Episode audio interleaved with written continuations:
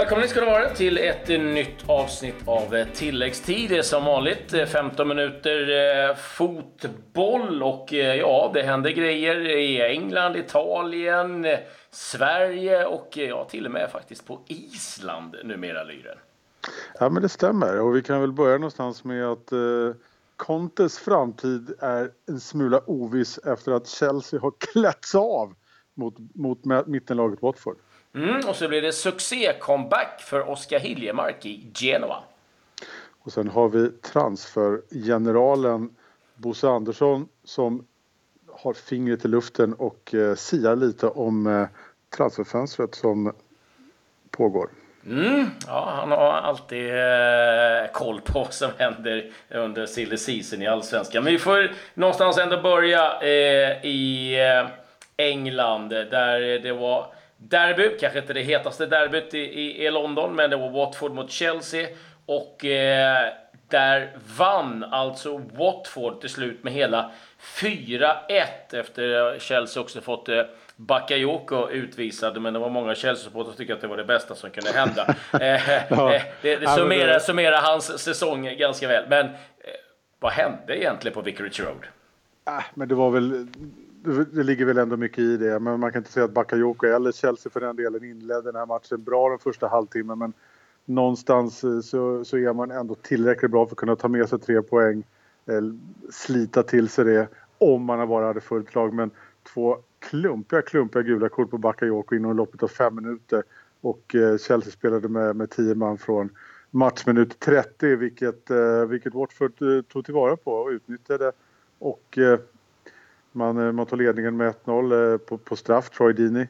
Eh, och eh, jag menar, på något sätt så åt sig Chelsea in i matchen ändå i andra halvlek. Även om Watford hade lägen att avgöra så ändå är en, en, en ruggig klasspelare i den här Sard som, som kvitterar 82 minuten. Och då tog, trodde man ändå att Chelsea skulle få med sig en poäng. Och man var hungrig, man fortsatte kliva framåt men bara för att det skulle smälla tre gånger i, eh, i målet bakom Courtois efter det. Daryl Janma 2-1, oerhört snyggt 2-1 mål.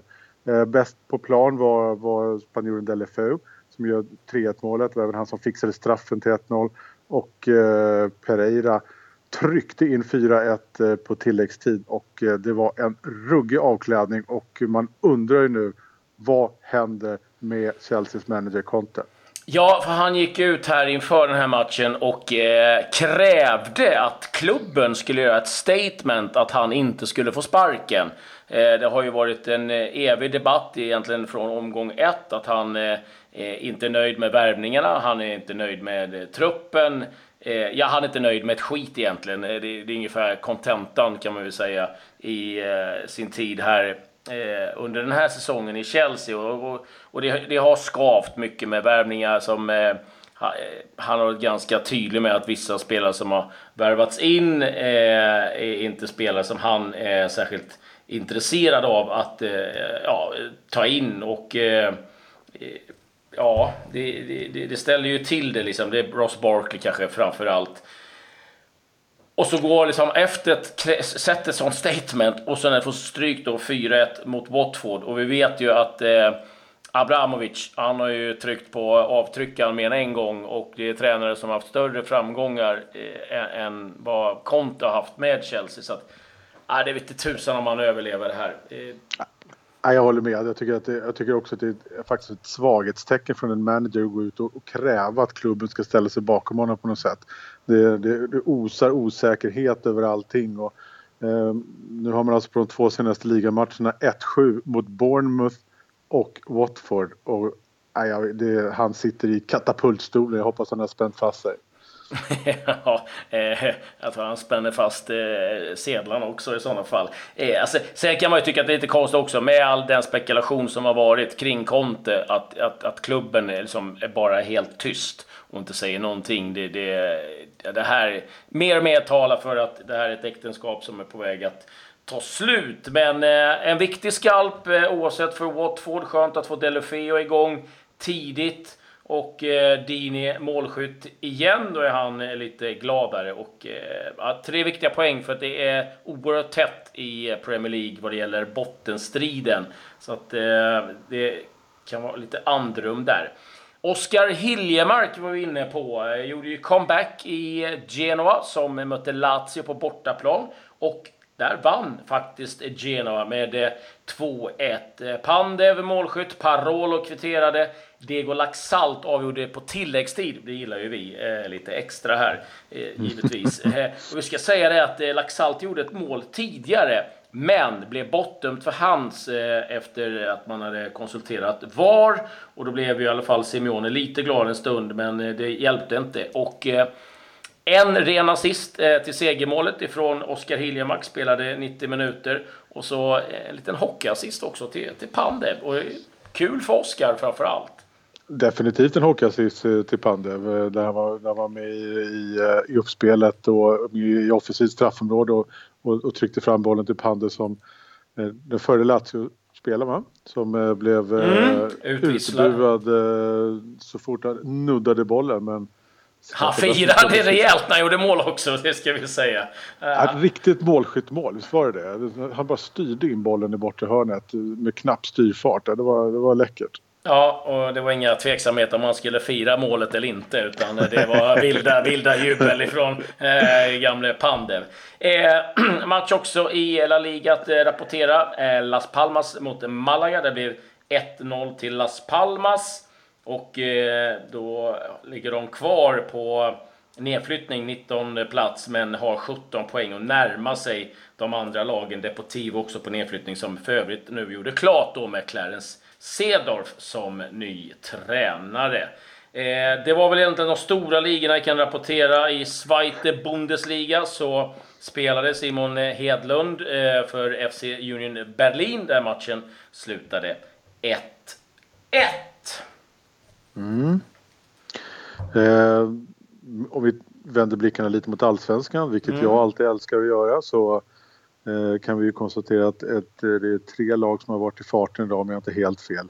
Eh, vi har eh, Örebro SK som har förlorat eh, mot Seoul om jag inte helt fel. En ny nolla, de verkar vara väldigt, väldigt svårt att göra mål under nya tränaren Axel Kjell. Nykomlingen Dalkurd vann. Mm. Eh, mot, uh, nu tappar jag det här. Har du den i huvudet? Eh, det ska jag ha. De möter Beijing Gulan. Ja, 3-1. Kinesiskt lag, 3-1. Och, eh, men det kanske starkaste resultatet idag, eller det starkaste resultatet idag skulle jag våga säga är Kalmar FFs 1-1 mot ryska ligaledarna Lokomotiv Moskva. Eh, där eh, Rasmus Elm gjorde sin första match på 10 månader och eh, enligt rapporterna ska han ha gjort gjort det riktigt, riktigt bra utan mm. att ha varit fantastisk. Målskytt Nixon, en, ett brassenyförvärv. Ja, det är ju ett eh, skönt namn. Eh, måste vi ändå säga. Jag undrar om han går under smeknamnet presidenten. Det hade jag kört på i alla fall. Men eh, viktigt att han givetvis eh, kom igång. Och eh, eh, givetvis med tanke på att det är nyförvärv så vill vi ju ta ett snack med en som kan det här med eh, transfers, eller hur Mattias? Absolut, kan det bättre än de flesta och rullade under fjolåret hem med några av de tyngsta nyförvärven som jag varit med om i alla fall. I form av Kim Källström och Jonas Olsson. Mm, vi tog ett snack med eh, Superbosse. För att vara Bosse Andersson kanske en av de mest etablerade, kanske den mest etablerade eh, värvaren i allsvenskan idag så har det varit ganska tyst kring Djurgården då. Eh, det har varit mm. nu på senare tid, vi tog norrmannen Fredrik Ullestad från Burnley. Hampus Findell har flyttat hem från, eh, från Groningen, eller flyttat till Sverige ska jag säga i alla fall. Eh, är det enligt plan? Nej, men jag tror vi var... Man kan ju säga så här, vi hade ett bra sportsligt år förra året. Vi gjorde en Eh, en del spektakulära förvärv förra året och i synnerhet med Kim Källström och Jonas Olsson och sen även eh, Felix Beijmo som, eh, som var jagad. Så, så det är klart att har du lite sportslig framgång och Mange Eriksson eh, lämnar och Kim väljer att avsluta. Så är det ju två ganska så stora profiler som lämnar. Och det är, liksom, det är inte så jäkla enkelt att ersätta. Men vi är väldigt glada över de vi har fått så här långt. Eh, Hampus Findell är en spännande fotbollsspelare. Har visat där under första månaden. Och eh, sedan så har vi Dennis Koska, de har rätt många allsvenska matcher. Eh, med sig sen tidigare och så jag har stora förväntningar, förväntningar på dem. Så att, eh, och sen är det så att vi har en del unga intressanta spelare. Det kommer nya transferfönster och vi har, måste vara väl rustade när vi står inför de utmaningarna i sommar med allsvenskan, tufft spelprogram, Europacupspel och, och kanske något eh, transferfönster som är där. Så då, då måste man planera truppen ännu mer kanske. När går det som... Eh, när, när, stänger du fönstret? Eller liksom, känner man hela tiden att det finns, dyker upp något så hugger vi? Eller känner man någonstans att nu måste vi liksom jobba efter ut de här truppen vi har?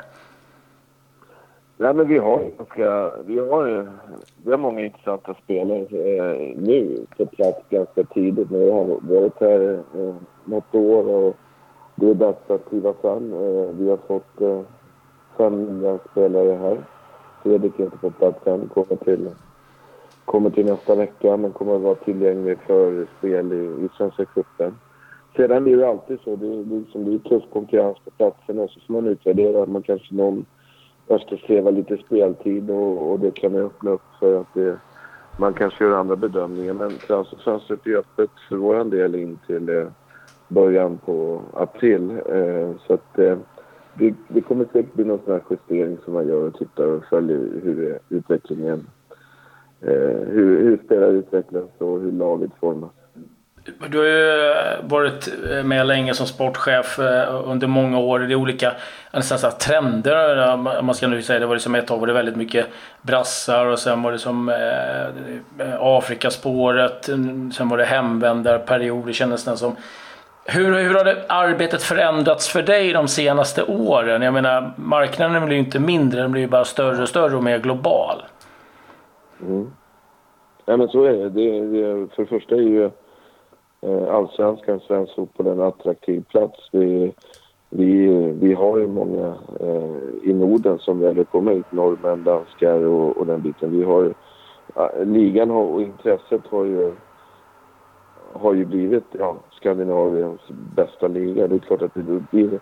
Men det öppnar upp möjligheter. Eh, Eh, svenska klubbar har varit skickliga på att sälja spelare oavsett om man kommer från Afrika eller Brasilien eller eh, från, från, från Norden. Så att eh, allsvenskan är attraktiv och intresset är stort och det är bara att titta på publikutvecklingen och, och, och den biten. Och det är självklart att det, det är mycket som har hänt eh, positivt runt fotbollen i, i, i svensk fotboll de sista, sista åren.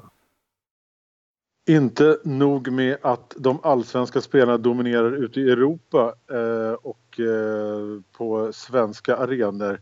Eh, IFK Norrköpings islänning Gudmund Torarinsson. Eh, han, han dominerar även på en annan arena, på en annan scen. Han har inte bara en låt med, han har två låtar med i den isländska melodifestivalen. Det doftar doftar Eurovision där va? Ja, du är vår gubbe på mello-grejen där. Där håller jag mig eh, undan kan jag säga. Jag var inte en av de eh, över tre miljoner som tittade. Eh, då. Är det sant? Ja, eh, nej. Eh, ja. Det, säger, det säger alla Klas. Ja, jag vet. Men jag har sagt faktiskt att kommenterade matcher samtidigt och eh, det, det, det gjorde mig ingenting. Så mycket kan jag, kan jag säga efter att ha sett ett visst flöde av Twitter. Så förstod jag att det var ett eh, mycket bra val. Eh, men eh, nog, nog om Melodifestivalen. Vi, eh, lite andra nyheter som har hänt också. Ronald Koeman verkar bli ny holländsk förbundskapten. Och eh, han har ju själv 78 landskamper och var med och vann EM 88. Så att det kan väl vara ett eh, ganska bra val. Och Eh, Eh, ersätter då Dick Advokat som eh, tog över en eh, period för Holland. Det gäller för Holland att verkligen hitta rätt här nu. Leeds rapporterade vi sparkade ju sin tränare. Den som ser ut att ersätta är Paul Heckingbottom som har gjort ett ganska bra jobb i Barnsley. Men jag vet inte om det kan bli vissa eh, protester för att han sagt att han hatade Leeds när han var ung för han höll på Barnsley där i Yorkshire. Vi får väl se lite. Eh, den, den, frågan lär ju dyka upp om, om man nu tar, tar det där jobbet, ska vi säga. Det var väl vad jag hade på tränarfronten. Har du några andra Ja, men om man spinner vidare lite på Ronald Koeman som fick gå från Everton va? Eh, mm. Så, så har efterträdaren Big Sam Allardyce han har inte mycket till över för sina spelare efter 1-5 förlusten mot Arsenal senast. Och där han tyckte att laget var crap, eller översatt till svenska, skit. Och eh, menade efteråt att det är lika bra att skriva av den här säsongen så fort som möjligt. Han blickar redan framåt mot nästa säsong. Ja, väljer man en trebackslinje med Mangala så kanske man också kan titta på tränaren och fundera på vad han tänkte. Eh, det kan vara, jag har ändå försvarat Big Sam mycket, men eh, där eh, var han inte eh, eh särskilt eh, bra med. Eh, en eh, silly nyhet. Vi hade ju Bosse med lite som eh, Eh, pratade om just silly season. Eh, det är ju att eh, Martin Mutumba, förra AIK-profilen, är ju klubblös för tillfället. Tränar med Vasalund som numera huserar i division 2. Ja, vi får väl se när Bojan Novakovic hoppas och drömmer om en värvning av Mutumba och det vore ju ett fantastiskt tillskott givetvis för Vasalund bara, bara ett, en, sån, ett, vad ska man säga, en sån flytt skulle givetvis generera att en hel del AIK-supportrar skulle ta sig ner på Skytteholm och titta på sin gamla favorit. Han är ja. inte så gammal förresten. Sin förre favorit ska vi säga. Ja, nej, så det eh, blir intressant att eh, följa framöver. Eh, vi ska säga det att eh, det finns en eh, längre version med eh, Superbosse som ni kan lyssna där han eh, då pratar om Djurgårdens lagbygge men också där han sätter sina tankar och funderingar kring de övriga lagens värvningar och vilka han tycker har gjort de bästa. Det var väldigt intressant. Ja, kittlande. Det var mm. inte AIK eller Malmö FF kan jag säga. Nej, ganska mycket till innan just de nämns i de sammanhangen. Men vi är tillbaka eh, som vanligt imorgon. Tackar vi för oss. Ja, men det säger vi. Adjö, adjö. Adjö.